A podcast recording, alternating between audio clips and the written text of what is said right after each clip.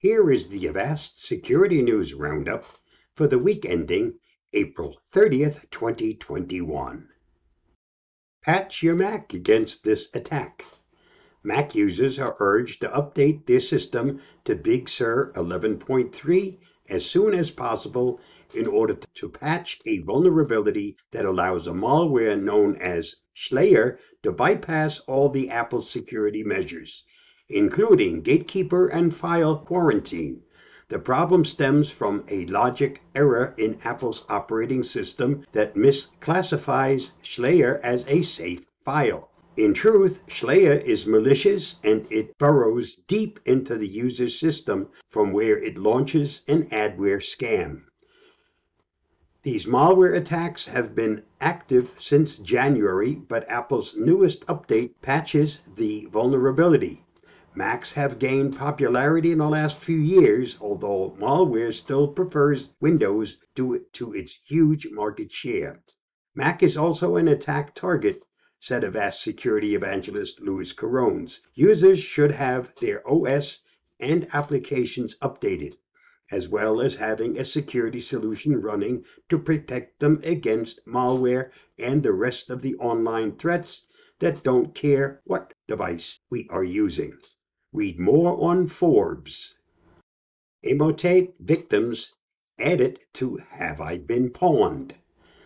Per the FBI's request, the Have I Been Pwned website has now imported the email addresses of over 4,324,770 victims of Emotet, called the world's most dangerous malware by Europol. Have I Been Pwned founder Troy Hunt posted on his blog that the FBI approached him about using Have I Been Pwned as a viable means of alerting impacted individuals and companies that their accounts had been affected by Emotet. All impacted HIBP subscribers have been notified. Others can check if their email was involved in any data breach on the Have I Been Pwned website. Introducing the Fourth Amendment is Not for Sale Act.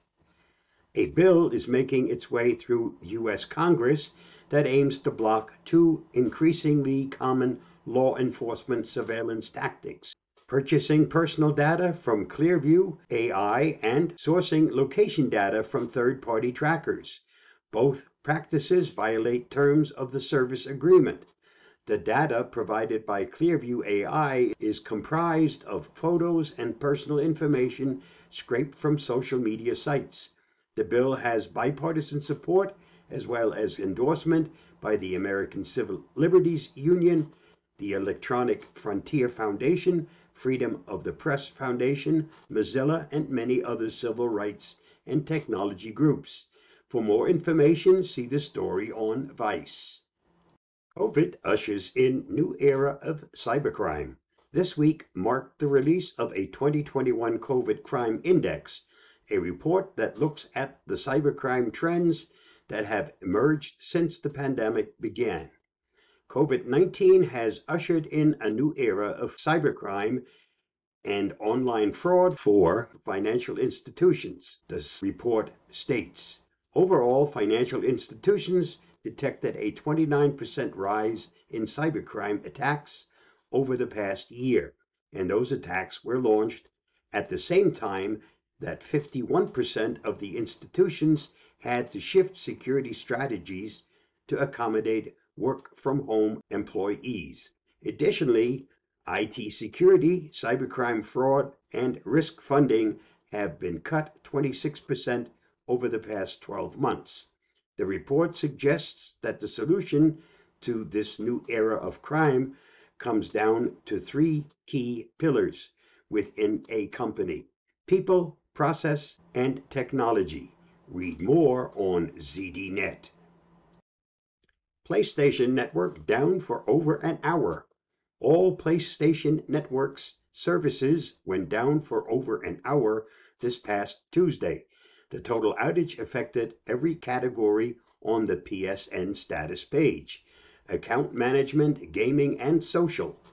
PlayStation Now, PlayStation Video, PlayStation Store, and PlayStation Direct. Staffers at The Verge confirmed that during the downtime, they were unable to download items from the store, play multiplayer games, check leaderboards, nor load the PlayStation app on their phones.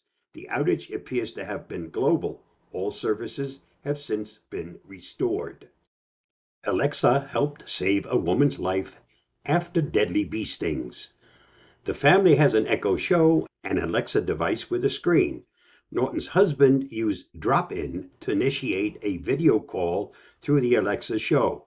Alexa's drop in feature lets you start a call with a single smart speaker or smart display without anyone needing to answer on the other end. The call just starts and the recipient can hang up when they finish. That instant connection differs it from Alexa's standing calling function, which requires someone to answer on the other end. Thanks to the instant connection, Norton's husband coached their children and a neighbor through turning her on her side, finding the EpiPen and administering it. By that point, she had turned blue and was foaming at the mouth. Thanks to the camera, microphone, and speakers of the Echo Show, he could see and interact with the people helping. Sarah says she carries EpiPens everywhere she goes now, but having an instant coach available through the Echo Show saved her life. Without it, her children and neighbor may not have known what to do and how to do it. The latest Wyze Watch 44 firmware is bricking watches. On Wyze's forum, an employee stated that the company paused the update due to reports of bricked watches. We're seeing some reports that Wyze sent out emails to affected users with instructions to join the Wyze app beta to fix watches affected by the botched update. The instructions explicitly state not to remove the watch from the Wyze app. You can join the Wyze beta in the app by going to Account, About, Beta Program, Add Watch 44.